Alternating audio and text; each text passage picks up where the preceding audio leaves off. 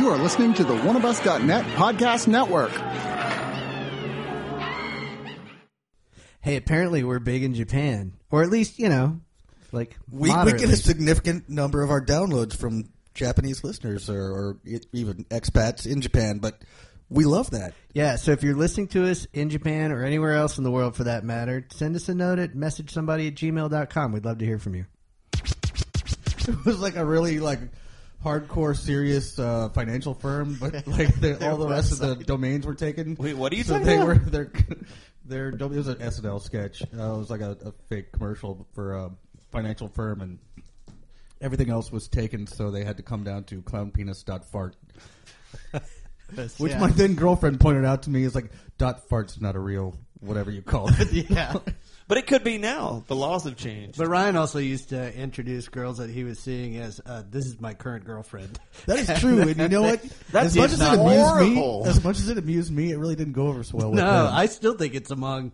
It's it's funny, but dangerous. No, it's it's very funny, but bad, bad. That's bad. I've quit doing that as of late. Yeah. Um, well, that's probably a good idea. Hey, as we're on. We're yeah. almost for a minute. Yeah.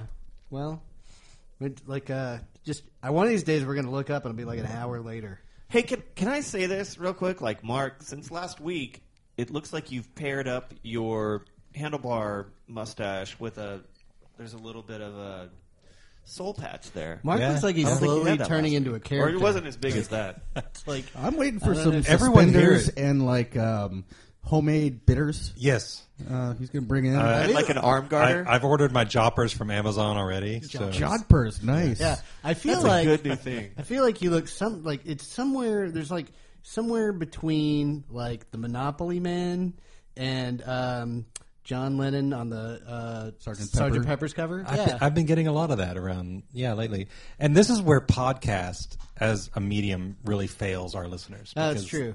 They yeah. just. That is, that is can't weird. Regale in your finery. It's the wonders of their imagination. Well, all right, boys. One will only hope. Mark, you can leave everything we've just said, but um, just edit out all the dead air. Whatever. Right. All right, let's I'm, get to it. All right, I'm Shane. I'm Ryan. I'm Kevin. I'm Mark. Somebody likes it.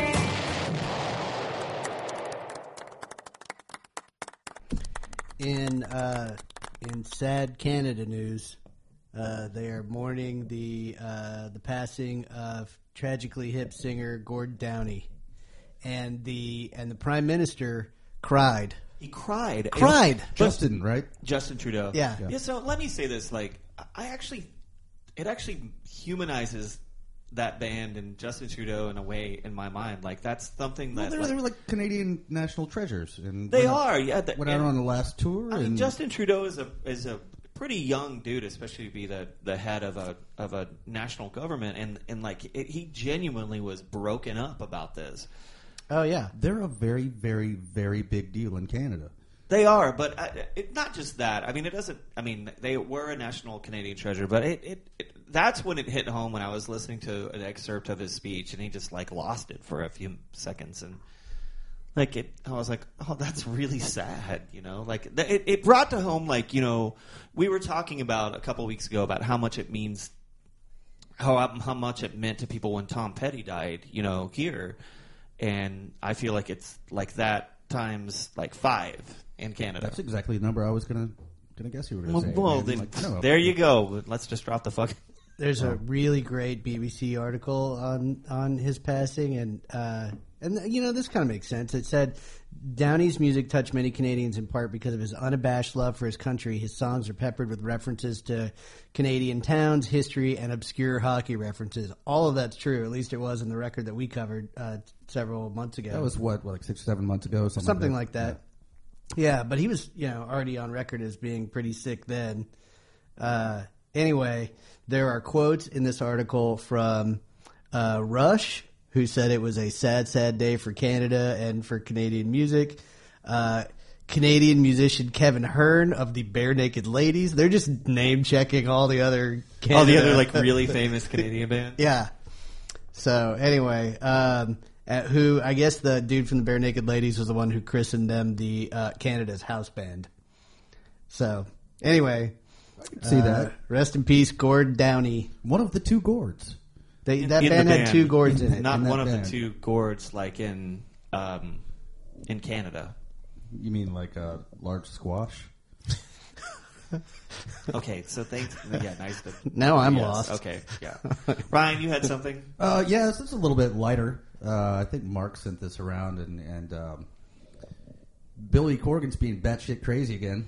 Oh, yeah, this Imagine was great. That. This was a really great. I was pretty excited to see this come over the uh, telex machine or however Mark yeah, said that. So this is on spin dot com, and the headline is, William Patrick Corgan says he saw a human shapeshifter, easy enough to say, human shapeshifter, but, quote, it's hard to explain. Oh, yeah. And, uh, Kevin, uh, you listened to the Stern Show. Did you happen to catch this one? Where oh, where he talked about uh, some, having Seeing seen a shapeshifter? No, I didn't. Then, I mean, it's the kind of thing that you would, you really probably wouldn't forget. So, no, I, I did not hear Billy Corgan uh talk about seeing a shapeshifter, but I do believe that he is exactly as bananas as I thought he was before I read this article. So he says, imagine you're doing something and suddenly you turn around and there's somebody else standing there. Stern says, a different human? Corgan, sorta. It's hard to explain without going into detail. I'd rather not go into details. Stern, but did you say to the person, what did you just do here? Corgan, yes, and they acknowledged it. Stern, and what did they say they were? From another planet? Corgan, they wouldn't explain. Okay, can I just say one thing real quick? Why one? Is it always when people experience things like that and they want to tell the stories, they never want to tell you the fucking details? Like, just, you know what? I don't believe a word that you're saying, and it does sound crazy. And there was always nobody else around. And there's nobody else around. I think you need to go into the fucking details, dude. You're saying you weren't on drugs, you were totally sober. Eh, you know, perhaps. Like, there's one of three possibilities. Um, you're lying, you were on drugs, you were dreaming. So this is the one time I think maybe Alex Jones might have extracted the truth a little bit uh, easier than Howard Stern, because, you know, he's he's going to see the false flag where it is. And uh, Wait, how did Alex Jones Yeah, how did this become truth? A political thing? Um, it's, it's not, not political. It's not political. Alex Jones is. Alex Jones is like, nuts. No, there's what? a lot of shit that he says that's not political. One of the... One of the things that uh, this reminds me of is that I have like so I have a I have a soft spot for uh, television mediums. Like I just get a kick out of that stuff. Like it's equally as crazy as by mediums. Uh, you mean like psychics? Oh, just people that are in the middle of like, something. Like, no. yeah. Well, television isn't uh, like medium. The dude that had that, he had that show like people. Crossing Over for a while. Like well, that dude. right, yeah. So there's John that Edwards. guy, yeah. and then uh, now the one there's a lady that's on tour that was just here. The Long Island medium was just in Austin. Oh, Jesus. Yeah. And so anyway, I just I could sit down and watch that. I watch that stuff like Ryan watches old Law procedurals. Yes, exactly. So, um, Uncle. Yeah. But it's like, but that's the thing is like the people, they never ask the questions that I want them to ask. And typically what I just want them to ask is like, how's it going over there? like, well, there's a lot of like, I, I'm sensing a D over here. Does somebody recently have somebody pass that has a D in their name? Is, is there somebody in this room, right? Is there somebody in this room that has a heartbeat? I'm sensing, I'm sensing yeah, this person I'm sensing say that there's somebody here. here with, there's some energy in this room somewhere. Anybody well, have any energy? So yeah, so, and you, and uh, we've probably already gone on too long about this, but it's like. Probably. Yeah, but Mark says probably. Anyway. A medium would probably say yes. Yes, yeah. Well, the name anyway. of this week's record uh, might actually tie into all that. Oh, tell us. Uh, well, it's called uh, How Did I Get Here? By? By uh, Dream Syndicate, not Dream Theater. That, by the way, I, I, okay, we'll get to Dream Theater later. Thank for you for forcing that into a segue right there. That was very slick. Sure. No, I have a lot of appreciation. I'm almost that. a professional. It's actually How Did I Find Myself Here? Is it How Did I Find Myself? Okay. Yeah. Well, yeah. whatever. But I'm, I'm happy for us to abbreviate it to How Did I Get Here? It's like, That's yeah. paraphrasing. Uh, anyway, uh, Dream Syndicate, band that had a heyday. Uh, Did it? They ever really though? Well, apparently their kind first of, record like, is critically celebrated, and they've been on like a bunch of like legit labels. And well, they just kind of slipped through the cracks. And they have been un- they were undercard on some big tours when they first got on A and M. Uh, they opened for they they they supported U two and R E M and like so they they've been seen. And that, that first record in particular is lauded, but yeah, it just it just really never broke for them. So, and the way that this whole thing came together, the record that you're, we want to talk about tonight, I think is pretty interesting too. We'll say, okay, so they broke up in nineteen eighty-nine, got back together in two thousand twelve. As Not, happens. Yeah, that's what a band does. Um, and, you know, it wasn't with all the original members, but a couple of them, and, and like one of them I think makes a brief uh, appearance on this record. Um, but waited another uh, five years to actually put out a new record. And ironically, it sounds to me like the decade that they didn't exist. Well, you know, wait. That, clarify that. So, th- so it sounds like it's from the nineties to me. Uh, oh, I can see that. And, so and like, they, like they not just, in a bad way. They got frozen in time from that last album. Well, and nineteen eighty-nine. They just picked up here. Yeah, and just were like making up for lost time. Yeah. Like for that decade. Because hey, it's, hey guys. A, I can totally see that. Yeah, there's a lot of like kind of shoegazy stuff and, and you know like early nineties and like and I didn't mean to pick a record that well, we've done this two weeks in a row now. Um, that sounds a little bit like a relic, but it's new. Yeah. Uh, what did you guys think? Shane, Shane's taking Shane, a pregnant I was, pause. I was just waiting for somebody else to say what they thought about it before. You know what? Getting in on this one, I found this album particularly dull.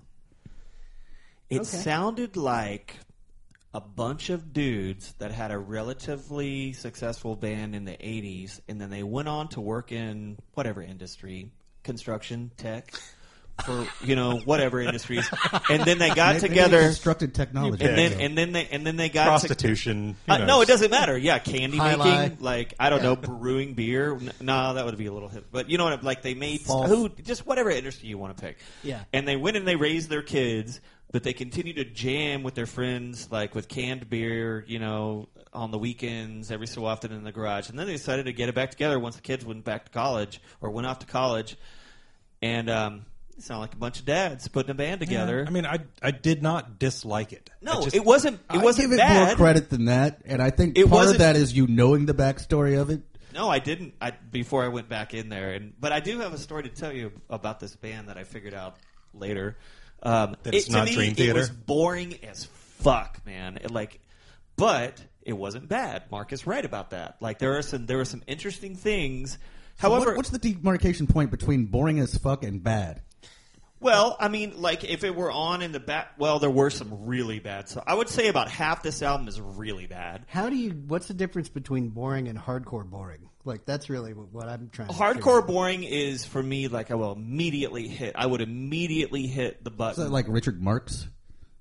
But that's, no, no, no, well, no, no, no, so, no, no, so no. That's hardcore bad. There, so there, boring, I, hardcore boring. I think it's like you can have a droning sound in the background and it doesn't really bother you that much, or you can have something that is so non-existent in the sense of like its interest that it bothers you. Like you need something there, and I think that maybe that's the so demarcation. Here, here's kind of where I, where I landed on it. Like, I think it's actually a pretty good record. However, however, it sounds stale as fuck. I wouldn't call it boring. It just sounds like it's old, and it's not.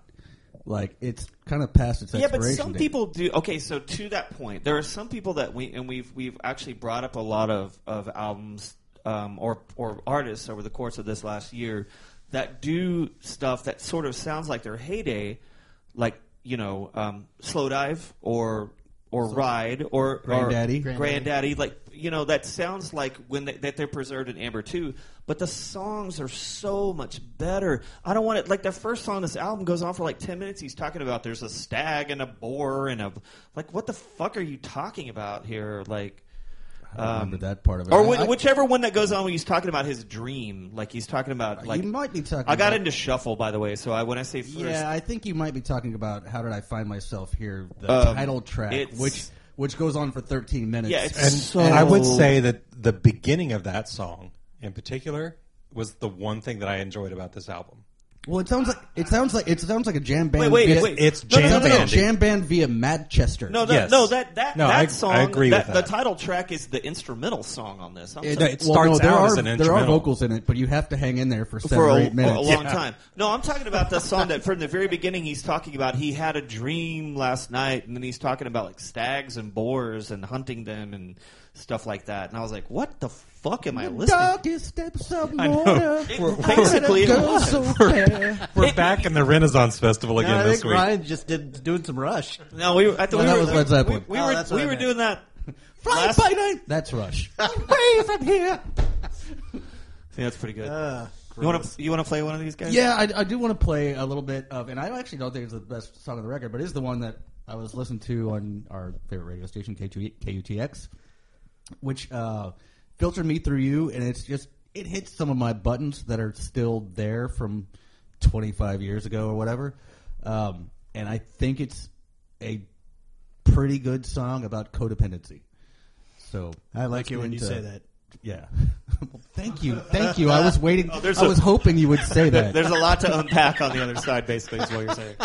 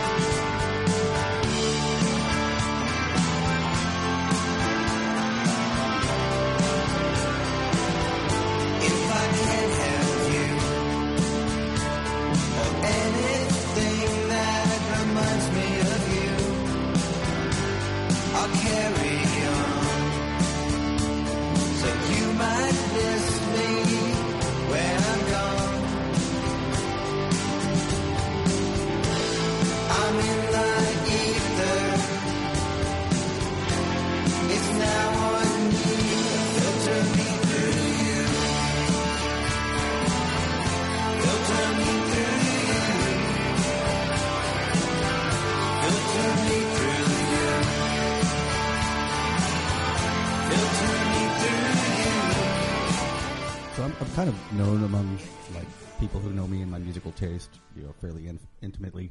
Um, I'm not really paying attention to lyrics, but like I, the first time I ever heard that, I was like, "Oh, this is clearly about somebody who like is just, you know, having a rough time and like filtered me through you. Like I just want to do whatever, prostrate yourself to this other person."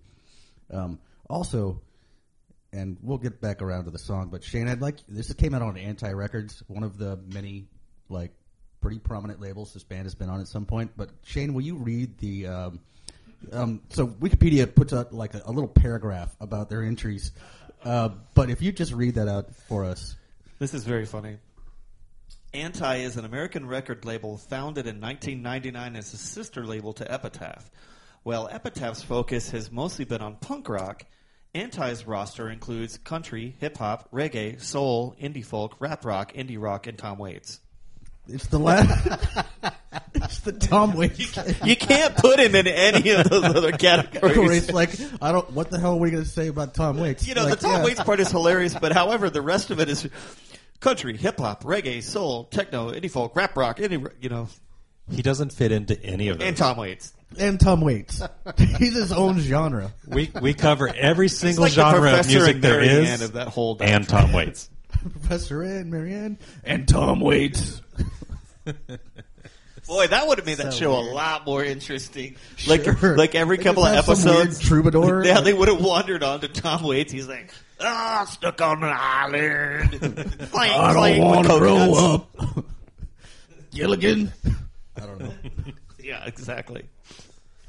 You know what that album? You know what that song sounds like to me? I think that's the best song on the album, from my point of view, and it. I still don't love it, but it's you know there's nothing again. I, I, I don't entirely dislike this album, but um, that that song basically sounds like um, in no in like in every way um, the Smithereens without it the without the chimey guitars. Yeah, no, it definitely has a Smithereens slowed down a little like, bit yeah. rhythm to yeah. it. Uh, that was the, that one sounds the most Smithereensy. There's some other Smithereensy stuff too. Like you said, it was the nineties. Like there's some shoegazy stuff, like guitar stuff, but songwriting wise, it sounds like they stopped and like put them Dude, in there's amber. Some Stone Roses stuff on here. Uh, with the way the guy's voice sounds and the way his lyrics sound and the way the most of the, these songs sound, like it, it feels like it's stuck in nineteen eighty-nine to me. But well, um, so okay, so they were part of this scene called the Paisley Underground. Yeah, oh, I was just going to bring that up. Uh, Kevin, expound. Yeah, no, the well, and and I was going to ask for your opinion, on, Ryan, on what you think of the Paisley Underground. I mean, the the way that it gets defined uh, in the Wikipedia set is. Is as a subgenre of jangle pop, but that's not right. really how I. That's think not about, what this is. That's not what I think of, of this at all. No, um, and I like having like read a lot of music journalism back in the day. Like that scene would kind of pop up, you know, mostly in um, conjunction with like something about the Bangles because uh, they were Opal. I, re- I always think about Opal, uh, Green like, on Red, uh, Rain Parade, and so it was like kind of like the. I don't know, probably if I was living in Los Angeles at the time, probably the scene I would have gravitated towards most, but like I don't know. I did buy a Green on Red record once, and I was like, eh. So yeah, there, there's no bands that I've ever like. Let, oh, I wanted to say this. So I bought um, their second to last, and I was like, when you when you brought this up uh, uh, last week or whatever, like this is this is the band, and I was making fun of saying Dream Theater, but then I was like, man, I know I know that band from somewhere.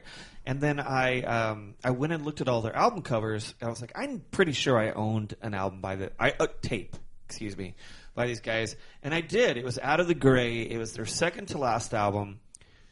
I distinctly remember the cover. I listened to it one time through and gave it to my brother. Like, all right. like, so it's just not my thing. No, that's all I'm saying. It's just not my. It's well, just, apparently, it wasn't my thing back then, and it's not my thing now. So, so oh, apparently, oh, their first record, um, oh, what was it called? Uh, Days of Wine and Roses. Right, it was like super well received, and then they made a couple personnel changes and didn't really get their mojo back. And well, and they ended up gravitating toward a little bit more of a mainstream. You know, a little bit more of a mainstream direction. That and the phrase has been you know they've been associated. Some of the later work has been associated with more of a roots rock thing. Yeah, and so. that, apparently that first record was more punky, and so like they're, it you know, at least you know they they had fans, uh, but they felt a little betrayed when they kind of left that. So sound. Don't all bands though? Don't all don't all bands unless you hit like the one percent? I mean, don't all bands feel betrayed by at least band members or label? I'm not saying that these guys are you wrong. Mean fans feel betrayed. Yeah, he was, oh, yeah, he yeah. was saying don't, that the yeah. fans. I'm saying the fans. Don't all yeah. fans feel betrayed eventually? By if you, if you have like your band, yeah. And they I mean, don't stuff. they? Don't they always? Yeah, feel it's betrayed? A weird push pull thing because I, I get it. Like for the artists, like you don't want to get stuck in a rut and make the same record over and over again. But then you could be like, so, well, th- but, but see, here's part of it. I think that sometimes like you can do like you could be like a U two or or an R E M Um, both of those bands, both of those, as far as I'm concerned, like dropped off. Right, because what they because what they tried to do was go out there and try new stuff without caring about what the actual contents of the songs were. They just wanted to move forward as a band, you know. Like, you, did they, or was it contractual obligations? Like, no, I don't. Th- I don't think so. I think that especially like if you look at U two's Pop, um, that album, they're like, we want to f- we want to try new stuff and stuff like this. But not alienate the fans. That, I think that they care less about the songs at that point than they care. You, that, whereas you have somebody like, I'll give you a good example, Spoon, who like keeps trying new and different things, but puts the songwriting first and then does the other stuff I around. I think you're it. right about that, but Spoon's never got to the same heights that U two or R E M did. Sure, but I guarantee and you they've gotten to good enough heights. And man. my my guess is, uh, my opinion, uh, if I were a wagering man. I think R E M stuck it out through the end of their contract because they employed a lot of people. They had an office in Athens that that was people's day jobs, you know. And I, I, I don't know this for sure, but they probably had insurance and whatnot, and like they didn't want to let people down. But when they were done, they were like, "Well, that's Fine, a, we're done." That, that's sure. That's a sure weird way to think about like being creative, though. I mean, like, well, no, gonna, I, I think they gonna... dropped off. Like pretty badly, uh, and they just stuck it out. Yeah, but that's a that's a relied on. Them. But that's a weird way to defend like a like a band sticking around or or or, or a weird like um, I don't know. Like that's that. my best guess. Um, just from having I just read. think they creatively dropped off, and a lot of people do, and there's nothing wrong to be said about that. But I mean, like if you listen to an album like Up, which is a good sounding record, the songs weren't that great. Um, but you know, and U two has gone back and back and forth, back and forth, back and forth. You know, a lot of people do. I haven't heard a good U two song in twenty years at least. Oh, man. I mean, I wouldn't say twenty years. I mean, I would say like that. Um, I mean, like, I don't know, whatever. I don't really give a shit about U two at all. I'm just saying that, like, a lot of times people try to go out band-wise, will try to go outside of their comfort zone, but still try to keep the fans pleased in the middle of it. So they they end up caring less about the songs than they than they care about, like, keeping, like, stuff in this equilibrium. I don't know. That's what I think. Well, the, the reviews that I've looked at, and this is usually Kevin's purview, and I won't go into detail about it, they've been largely positive about this record, despite what you think. I don't yeah, want to check in with you. Well, I was actually going to share a snippet from the Pitchfork take on this, and they said that they were talking about the you know the long break, uh, you know the the big hiatus that they took, and said during the long hiatus, the Dream Syndicate's stature has grown thanks to Days of Wine and Roses, which sounds, according to the guy who wrote it, timeless thirty-five years later, and has been reissued twice, which is interesting. Um, so the group's music has been held in high esteem from members of bands such as Wilco, Yo La Tengo, Dinosaur Junior, and, and Japan Droids. So it's like, you know, I mean, and like I listened to some They've of that some that credit. first record, and, and yeah. like it's, I can see why there would be some street cred attached to it. So anyway, at the very least, like they've put out some work that has been um, critically acclaimed and has caught the attention of some people in bigger bands, which is kind of a, you know, maybe a little bit of a backdoor compliment, but it's a compliment. No, I don't think it, I think it's a good compliment, you know, personally. Like, I think that, that, that, you know, I mean, maybe it might, it might not, it may or may not feel that way to them, but, um, I've, I've, you know, got into a few bands because, say, Peter Buck liked them yeah. or Kurt Cobain or whoever like that I never would have heard of. That, you know, but they, you know, were just music geeks and really liked these particular bands that, for whatever reason, never really caught on beyond a few people. I actually, I think, if I'm not totally crazy, that um, one of the pieces that I read said that Steve Wynn, who the guy, the main guy behind Dream Syndicate, has actually worked with Peter Buck, or they're working on a project together did, of late. So. Oh, I think he's in the baseball project. I was going to say, uh, did, that's what, did, maybe didn't that's what he actually is. quit? Music business and go and build a bunch of casinos and and I was going to say yes, they, it is the same name of the guy who's like a casino magnate in uh, Las Vegas. Because uh, at this point, Steve like it, if he if it were him, like well, whatever, like he's trying to get back to his roots. It's sort of like one of those like gotta go, gotta go, go a radical change of career move. Yeah, Ryan, what do you what do you want to listen to for the second? Uh, one? I want to do one more. Um, this one to me is like kind of psych, like I don't know. Psych, uh, dream pop, whatever. Uh, it's it would fit well on the uh, what's the name of the um, festival that got washed out? That Fire. No, no, no, no, no. He's talking about the the Black Angels Festival, uh, Levitation. Uh, right. Levitation. Yeah, this like this would fit very well on that. So that's uh, eighty West.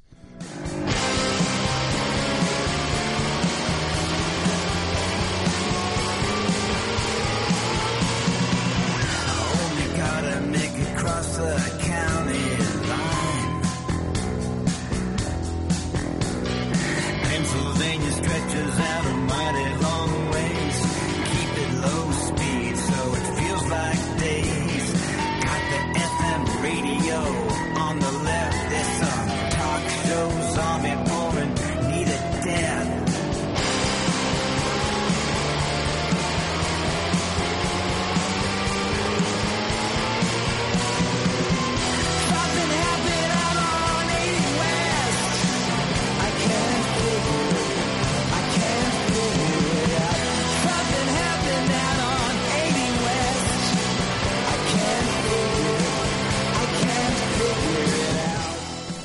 It's apparently a dark road tale seemingly inspired by a nineteen fifties crime pulp novel, according to the okay. Pitchfork. Yeah, I can see that. There, there are a lot of road references. Um, it feels a little Pixies, a little. I think it sounds like early Smashing Pumpkins, which is going to make Shane roll his eyes until they fall out. I didn't out. get that. You know, like Smashing Pumpkins is Gish, that way Gish better. era Smashing Pumpkins. That's, that's the last good record they did. William, yes. what's his name? William Franklin? William Patrick Corgan. Oh, yeah. Yes, William Franklin. Seer Roosevelt. Of things. Yes. I don't. Who knows?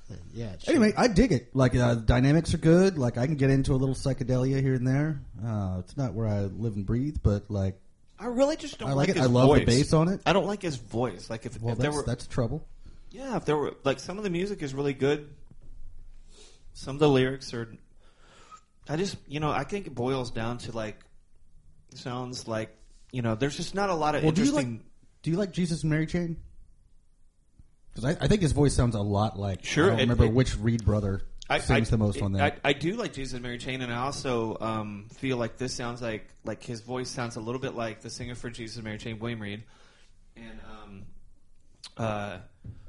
uh Damn it, Love and Rockets. Like, it sounds more like that. Uh, I can see that. Like, there's a little bit yeah. of that. See, I was feeling like there was a little bit of John Cale in there, too, in, in some of these songs. Very kind of dry. It's just like John Cale is the Velvet Underground. Yeah. Uh, yeah, well, there's, he's on record. Uh, uh, what's his fuck, Wynn? Steve Wynn, not the casino owner. I was going to say being the guy. a giant uh, Velvet Underground fan. Yeah. And, I mean, can, and that comes out in some of those. I didn't get it as much in that track, but I do think... Not that, in that track as much, no. But, but yeah, there's some of that there for sure. You know, well, go ahead. I'm not trying to, to say anything bad about this album. It's just kind of like, eh. I was actually, I, I was... I mean, would you I ever was, listen was, to it again? Sure. Really? I mean, if you yeah, heard a couple it on the, of the tracks, that one for sure. If you heard it on the radio, you wouldn't turn it off. But, I mean, would you ever like think, like, hmm, this is what I want to listen to today, this Dream Syndicate album? I mean, it'd probably be, you know, behind a few others in a queue, but, like... I'm never going to be bummed that it's on. That, it's I mean, not bad. That thirteen-minute title track is probably a little little much for me. I do like that you have to hang in for eight minutes before there are lyrics. They're actually vocals, like, yeah. It's like, just like, you just kind of picture somebody like kind of like almost nodding off, and then it's like, oh, hey. It sounded like that, that album, that title track, it sounded like they were like jamming, and they were like jamming in the studio, and somebody was like, record this. Yeah. Could be. Uh Who knows? I have a higher opinion of this record than you do, but it, it don't, doesn't look, take much. I'm trying to tell you, like, what do you mean it doesn't take much? Well, to have a higher opinion of it than you do. Well, no, I, I think I'm just saying the things I don't like about it. Like, I mean, it, I would put it like a solid C if it were like A to F. Well, it's funny that uh, Pitchfork gave it a six point nine, which really, like, if I take a test and I get a sixty-nine on it, I feel like I've done something really wrong. That's a C. And I don't see that, like, no pun intended. Um, oh. And, and if you listen to, or if you read the review, like, it's really mostly, like, it's laudatory. It's praise, yeah. So. No, I, I probably fall somewhere in between you guys on this. I think, in general, like, uh, I don't, you know, I, like, I don't think that... I actually listened to some of the first record before I listened to this one. And it, it provided a little bit of context. Like, I haven't listened to the first record. Did you like it better? Um, it's a, like it's a little more raw, I think. See, like, I yeah, actually like, like after I had listened to this a few times, I went back and listened to the first album. Yeah, for, for the first time. Yeah, because I thought, what was your take? Well, you know, I, this is one of these cases where I, I feel like maybe I'm missing something.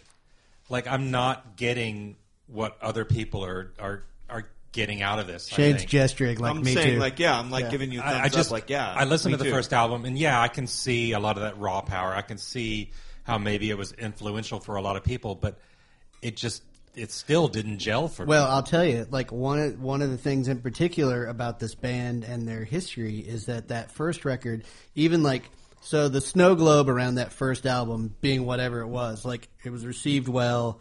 They managed to land a. a a major record deal out of it. And then they go, you know, they, they, before they put out another L P, they put out an E P called something like This Is Not the Next Dream Syndicate Album. And it tanked. It did not do well. And A and M dropped them. And so they, they went off and wrote something else and they sent that in, and that didn't, that didn't flap the flag. Well, they put on like Rough Trade and Enigma and like, like a bunch of like Chrysalis. Yes, yeah, I mean, it's it sounds like for all intents and purposes, like what really happened was that like that first album hit people, hit a lot of influential people really right, got them a lot of attention, and then they just had a hard time following it up. But the the street cred on that first album was good enough that even after they got dropped, they were able to bounce around to some other labels with some rap. Well, where so, I, where I might anyway, be able to like tie it's a weird this up, road. Tie this up with you guys is like this record in particular, and this is the one that I know at this point. Um, Sounds like a lot of the influences that I really love. And, like, they don't quite put it together as much as some of those bands that I do. That said, I still like it pretty much. Yeah, I do. Like, you know, I'm not going to go out, like, telling every music fan I know that, oh, you got to check out this incredible record. You don't I have to wear a sandwich board. You could just like it, okay?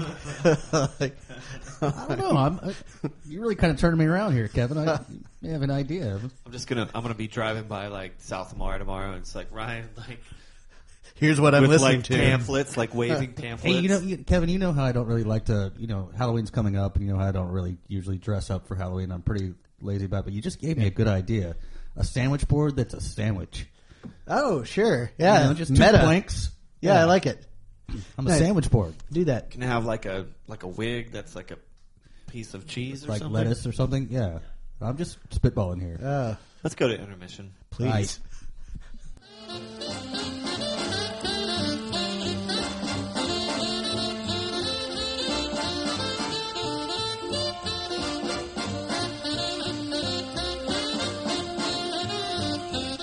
So I really wanted to do Dream Theater. Um, I'm okay that you didn't. Yeah, I knew you. W- I knew you would be. And it's I, kind of second rate with Queen's, right? And I, and I no, no, no, no. They're li- if you if you listen to their singles, they're second rate Queensryche. If you listen to their album tracks, which I've Why done, why would you do that? It's more like um, it's very prog. It's like it's like um, it's like prog metal, but with a like a little. I don't know. There's a little, it's a little more melodic, but yeah, I don't. I would. I, why Rock would I do metal, that? Because I wanted right. to torture you. Yeah. But like, I mean, let's just. No, I didn't. I, I, none of those things were true, except for the fact that I did listen to some of it. But so at the end of the day, I was thinking, you know, I'm not gonna do that to those guys. But I had been kind of thinking about this song and this video and this act since we did since I.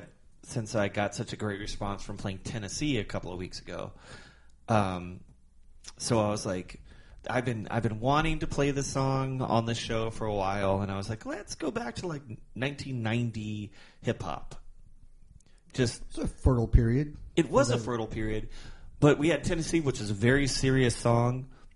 This is just a... Content-wise, yeah. Yeah, content-wise. Yeah. Um, you know, but you didn't have them wearing what... You're talking about the Arrested Development song.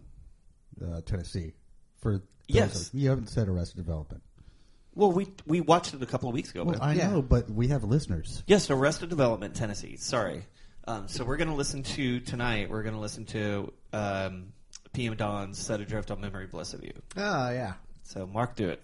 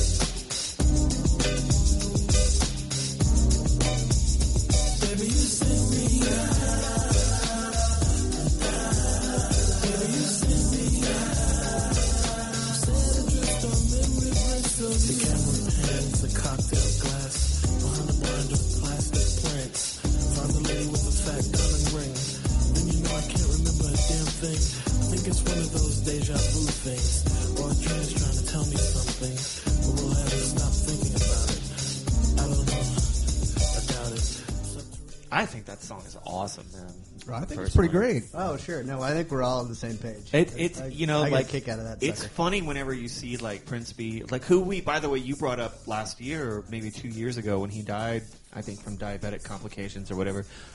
I that he was, was a hefty man. Yeah, but that was the first time I had, like, gone back and listened to that song and looked, and I'm like, God damn, I love the shit they were wearing, like, when they were in early nineties oh, hip hop like, from like New York. Spike Lee. Kind of right, with like really bright colors, but also lots of jewelry, but also hippie at the same time. Like what was, this, what was like, that? Uh, a different world. Yes, it's, uh, yeah, it's like all the Dwayne Wayne, from, and he yeah. flipped his glasses. Yeah, yeah, yeah. It's similar, similar stuff. Um, Kevin pointed out. Okay, so let me just say, like the weird. I genuinely like that song. And, and I like the Spandau Ballet ballet I, song too. I, I like that one better. There's a there's a saxophone in the Spandau Ballet one. Oh yeah, definitely. Um, but uh, but I do like it. But I like but they take the best part of that song and make it into a very poignant song. However, having said that, it's incredibly poignant. But then out of nowhere, he's like, Christina Applegate, you got to put me on. And I'm like, wait a minute, like the whole you just changed the whole song, like what your narrative is in the song. So it makes it, like, originally he's like, I like this girl, I like this woman, I hope she was a P M Dawn fan. And then he's like, makes it be about Christina Applegate for a second. I was like, I mean, he's just sure. getting specific. I don't think it was about Christina Applegate. Maybe he was a really big Married with Children fan. So there's a bunch of crazy stuff around this, like this song in particular.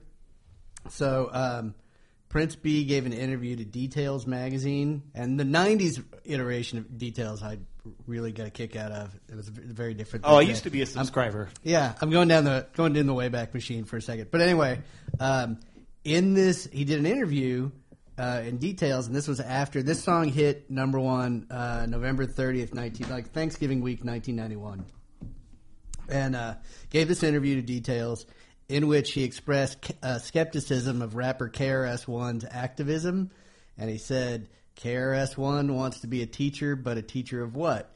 Anyway, so K R S One and his crew, Boogie Down Productions, uh, responded by storming a P M Dawn concert, forcing the group off stage, and this is the part that really gets me, and performed two of their own songs, I'm Still Number One and The Bridge Is Over. And then he defended... Uh, K R S One defended his actions in U S A Today by saying, I answered his question, a teacher of what? I'm a teacher of respect. So, anyway. That's like, that's like proto-Kanye uh, well, conduct. That's yeah. the funny thing yeah. if you think about that that era of, like, like hip, it was very socially conscious. I'm, I'm talking about, like, in New York. It was very socially conscious. Um, and so, like, that's, like, the, like, hippiest beef ever.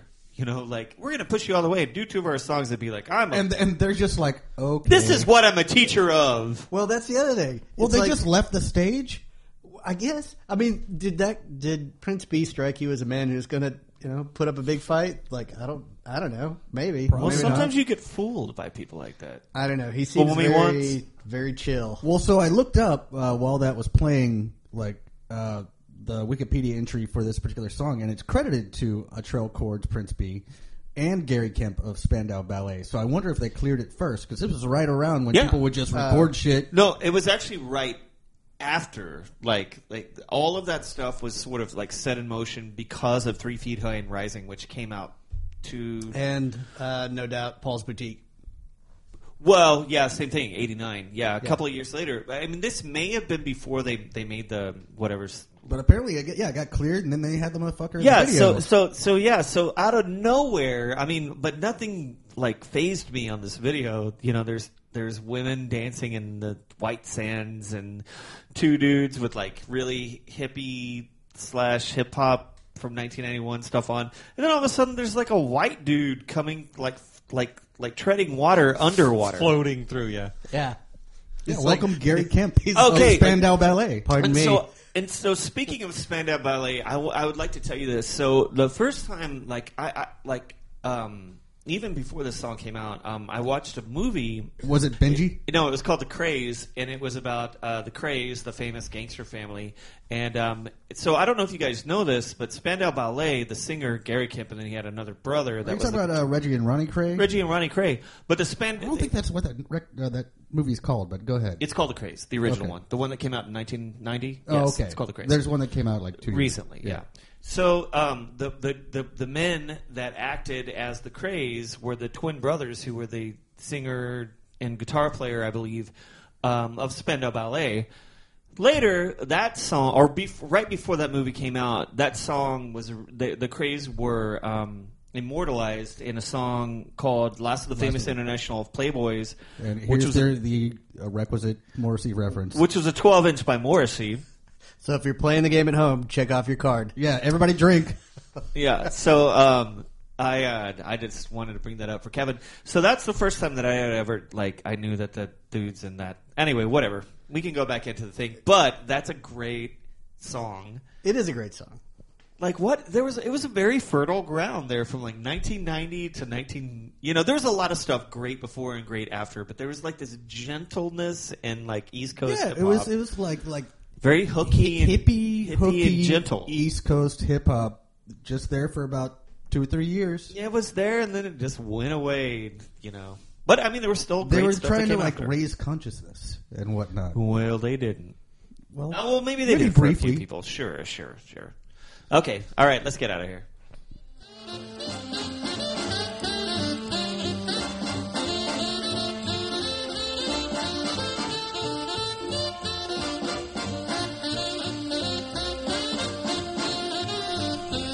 Back to uh, Dream Syndicate. I almost said Dream Theater. Back to... Because I want you to see a Back Dream Theater. Back to Dream Syndicate the theater. on the show.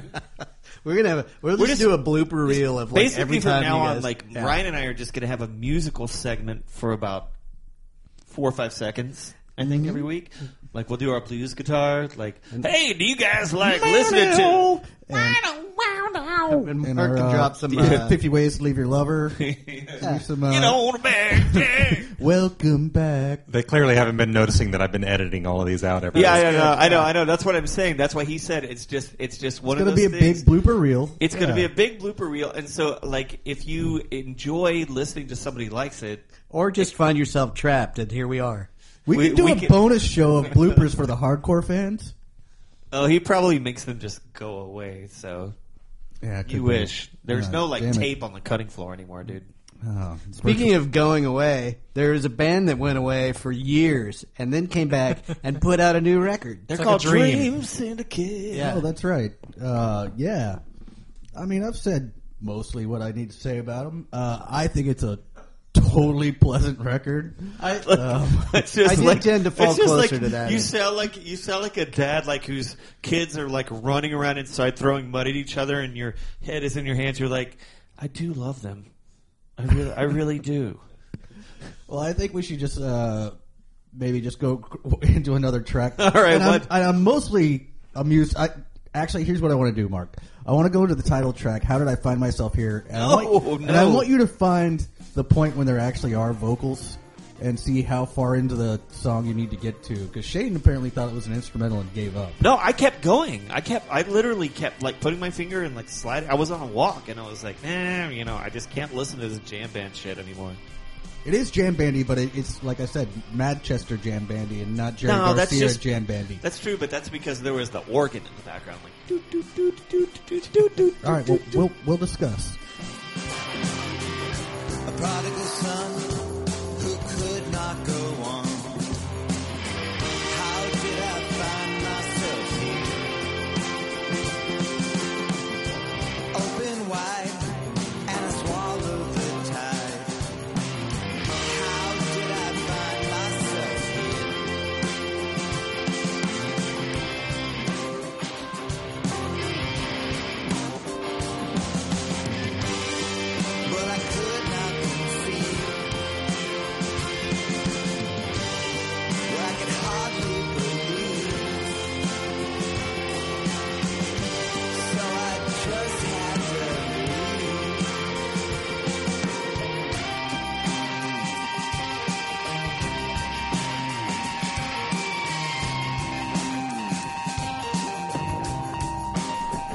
So I definitely think the Stone Roses are a better band, but lyrically, that's about Ian Brown's level. Now. Okay. More yeah, so, more so sure. now. Yeah, the Stone Roses are a much better band. Actually, I will say this. Like, I was kind of giving him shit about uh, being a singer, um, but he's probably a better singer than Ian Brown. It's, it's That's probably not. I'm probably a better singer than Ian Brown. Yeah, if my cat, like, you know, farted right now. That would probably be better than Ian Brown. However, the Stone Roses have put out some incredible Depends songs. Depends on the cat. You have several. Sure. Anyway, yeah, I was saying like a generic cat. That foam black cat on the floor over there. Yeah, it's a very. It is a. Sto- it is a Stone Rosy track. It is. It, it, it, it, it is. It's like, the, but it's Stone Roses. Like um, again, like you were saying, like like they were like fused in amber or whatever. Like that's like a that's the uh, second coming version of the Stone Roses. Well, yeah. Uh, I mean, Second Coming uh, lyrically style, but like uh, there's a lot of stuff on that first record that just it doesn't sound like that. There's no there's no keyboards on like like that. There's no like Fender Rhodes and organs. You know, what's and one? Stuff. Fool's Gold? Does that have keyboards uh, on it? No, sure. There's lots of yeah. But anyway, you it, like that? That yeah. was actually a different band, by the way. That was the Shards. No, that I mean that song just sounds, and they named the record after it, but that song just sounds like a bunch of guys got really high and just started playing. The whole album sounds like they're really high. Like in the song Glide, he's like, I'm just going to glide up here and let my brain turn off. You know, like whatever. That's not what he says, but that's basically what he says. And again, it's not bad. That's actually musically the best song on the album. In my, that's like the Glide? Most shoegaze music. Yeah. yeah. Well, there are little elements of a bunch of things that we all like. And um, I, I still like it better than probably the rest of the people in the, this room, but... Um, I think Mark not perfect had the most astute observation, in my opinion. It was just dull. It's not bad. That's two weeks in a row that I've been labeled astute. Yeah, well, don't get used to it. I'll call you a dude. I don't know about astute. A dude, uh, astute. Yeah. Uh, who knows? I don't know. Uh, who's got? Um, I have our. I have our, our uh, current, current affair. affair. So. Um, Julian Baker has a new record out. Oh. And uh, and uh, the first single off it is a little bit of a departure from her last stuff, so I thought we'd give it a spin. We're going to listen to Turn Out the Lights.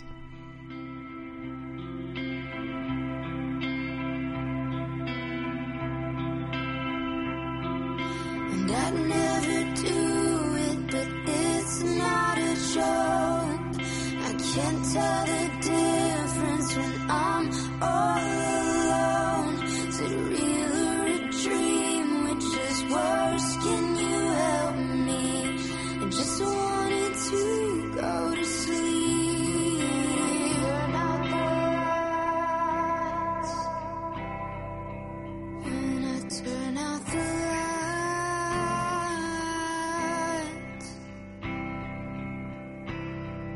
the lights, there's no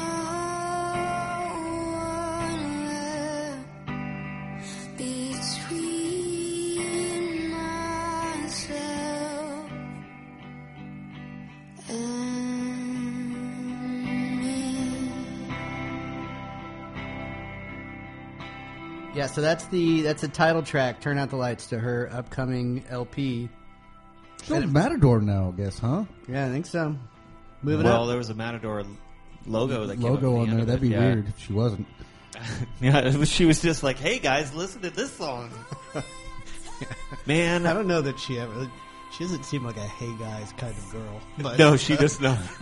Well, Kevin, you said that was a little bit of a departure. I don't see I don't it as much feel it till as a departure at all. I think maybe he's I'll, saying the, the, the, the scrunchy stuff in the end of it. At like, the end yeah, of it. So yeah, the idea basically the songs on um, Sprained Ankle, her previous release, which we covered here, uh, were so like not necessarily universally quiet, but predominantly quiet. That it was, I, it was more incrementally thing. Louder. Yeah, well, at the very least, like she let herself, like she, you know, leaned into the distortion pedal. I bit love that song, man. I yeah. could listen to that all day long. I love you could that thanks artist. To the internet and thanks, this Kevin. Show. Yes, yes, I could, could just go back and listen to like Modern the one minute long, man. Like the, the thirty second long clip that Mark's going to attach to this. I'll just listen to. Do you guys re- remember in? There is an old Office episode where, like, uh, yes. Michael was like he he would he would had broken up with somebody he never was with, and he was like playing like a thirty seconds that he could get for free from iTunes yeah. over and over again. So you're gonna do that? I'm gonna do that with this Julian Baker song. As, and and the, the sad truth would be that, like, in that scenario, you would buy the track, and it would only give you the rest of it. Not the thirty seconds. I would that buy that play. Whole goddamn song. That's yeah. but now we don't have to. We have streaming now. But yes, true. That that I love her. I you love know, her music. I, I just so if you so if you look on so if you uh, quick plug for our Facebook page. If you yeah if you look in the masthead for our Facebook page, it's a picture of uh, just a snapshot that I took of Julian Baker at South by Southwest a couple of years ago, and what I remember and what I'm reminded of from just watching the video. And basically, we haven't talked about the narrative of the video where she's. Following a fuse. Following a fuse. Around. It was actually a pretty cool video. No, for something. It was a well cool, shot, but yeah. simplistic concept. But but it was one of those things. I hate to, to like. It's like when you were like, uh, when you're hanging with somebody that's really stoned when you're like nineteen, and they're like, makes you think. Made you think, didn't it? Yeah. Like, it was like one of those. A little bit. Kind of I mean, I was following. No, I'm just saying, time. like, I'm just, we're not nineteen and not really stoned, is what I'm saying. Like, it was one of those, like, highly, high concept, but easy execution. You know well, what I mean? Yeah. And here, I mean, here's the thing. I guess the point that I was trying to make is that, that when I saw her, I was reminded of what it was like to, to see her in person, because in the show that she had, that she played, and I, we, I go back and listen to the old episode if you want to hear the original comments on it. But, like, basically, there was somebody that didn't that, – like, somebody got sick or, like – She was, filled in for somebody. She filled in for somebody, and so she had, like, twice the time that she was supposed to have. But it was, like, a four- or five-act set, and they were coming up on the end of the time when you could actually play day parties before they had to clear everybody out for the evening showcases at South by Southwest. So she had to kind of hurry, even though she had a little bit more time than usual. And she's very tiny, and she climbed up on stage in what is technically regularly a reggae bar with about twenty people in it, and uh, and just really grabbed that room by the throat. And I thought, like, the way that she, like her, the way that her body moves, like the way that she just that she walks, like she just looks. Shane made the comment that she looked fragile, like, which is I think one of the things that you kind of said. I, I think fra- fragile. I just said like she looks. Maybe that's the wrong word. Maybe that's not the word you used. Like a, like a, like a, like a, like a doe or like a kitten. Yeah, that you just like that's lost in the woods and you just want to take care of. But her. she does I think, until. I think she but I don't. But that's so, so and then her voice say that her voice yeah. completely betrays that. Visual. That was the thing. Is like, right, yeah. right. Yeah, I don't. Mean she that was a little more throaty on this track than she was on Sprained Ankle. Yeah, yeah. And I wasn't indicting not, you. It's I was not. Just I like, don't mean that in a patriarchal like fucking no, you know sure. whatever like thing like that. It's just like um, there's just a fragility in in there's what a she vulnerability. Does. There's a vulnerability. Her, her right. That's yeah, a better way sure. to put it. Yeah. But yeah, I think she does. She does this, and the it, I, I'm also it's I'm, I'm also reminded of the fact that in interviews. Apparently, like, most of the people who have, have interviewed her, like, she's, like, bubbly and upbeat, which is, right. like, not how she is in her songs at all. Like, I think that – I think a lot of times you see this with, like, people like Radiohead or, like, all kinds of people that are, like – you know, songs are not the characters that you're – you're either you, – you know, you could be exercising demons or you could be writing a song about a character, even though you're singing in first person, that has nothing to do with you. Like, I always think it's really interesting when, when people are surprised that people that write, you know, kind of dour music, not dour, but, you know, like sad music or whatever, like they're like, oh, hey, how are you doing? Like, it hasn't, these songs are not necessarily always just about themselves. They're about, like, ideas and characters. It's like, I think you know. part of her legend is that the those original tracks were just written, like, and they're just performed in, like, a sound booth. Originally, like, as demos at uh, Middle Tennessee State or something.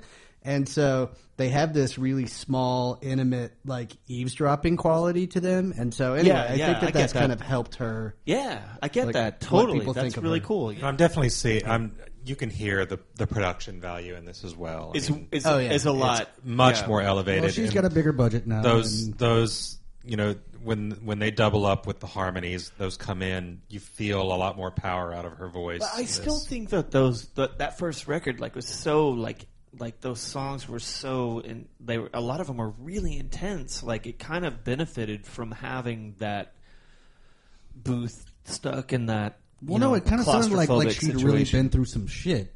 Uh, if you listen to those lyrics on the, yeah, on the first car record. wrecks and stuff. And uh, anyway, apparently she's like fairly. Upbeat and bubbly in person. Anyway, yeah. yeah. But yeah, that's the that's the title track off her upcoming L P. Well, that's a fucking great song, and thank you for playing it. There you go. And it, especially after all of um, me hijacking the show and playing all that Dream Theater earlier. Yeah. Somebody's just, if you're just tuning into the end of the show and have missed you, all of the content. You know some people are going to go out and actually listen to Dream Theater and be really disappointed. Oh, they're going to find Dream Theater if they check into the show in a few weeks.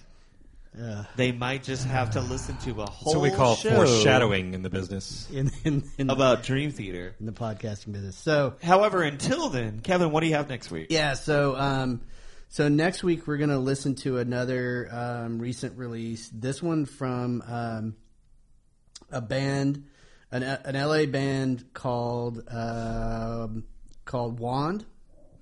And uh, W A N D. W A N D. They have a record out called Plum. So we're just getting a lot of single words. Um, but yeah, the the album is um, is the, the product of a guy named Corey Hansen, who's been who's part of the garage scene in L A. Like has kind of been, worked with both Michael Cronin and Ty Segall, who has just again put something out new. Yeah, I think he week. does that like every three or four days. Maybe seems like it. Yeah. Ty Segall. Yeah, yeah, he's they're usually good. Yeah, he's the Netflix of. Uh, so it's a big budget, that Ty Segall. But anyway, yeah. So we're gonna listen next week. We're gonna listen to uh, we're gonna listen to um, Plum from Wand. Tune well, in. Cool. Sounds great to me. Anyway, till then, I'm Kevin. I'm Ryan. I'm Shane. I'm Mark. This is Somebody Likes It.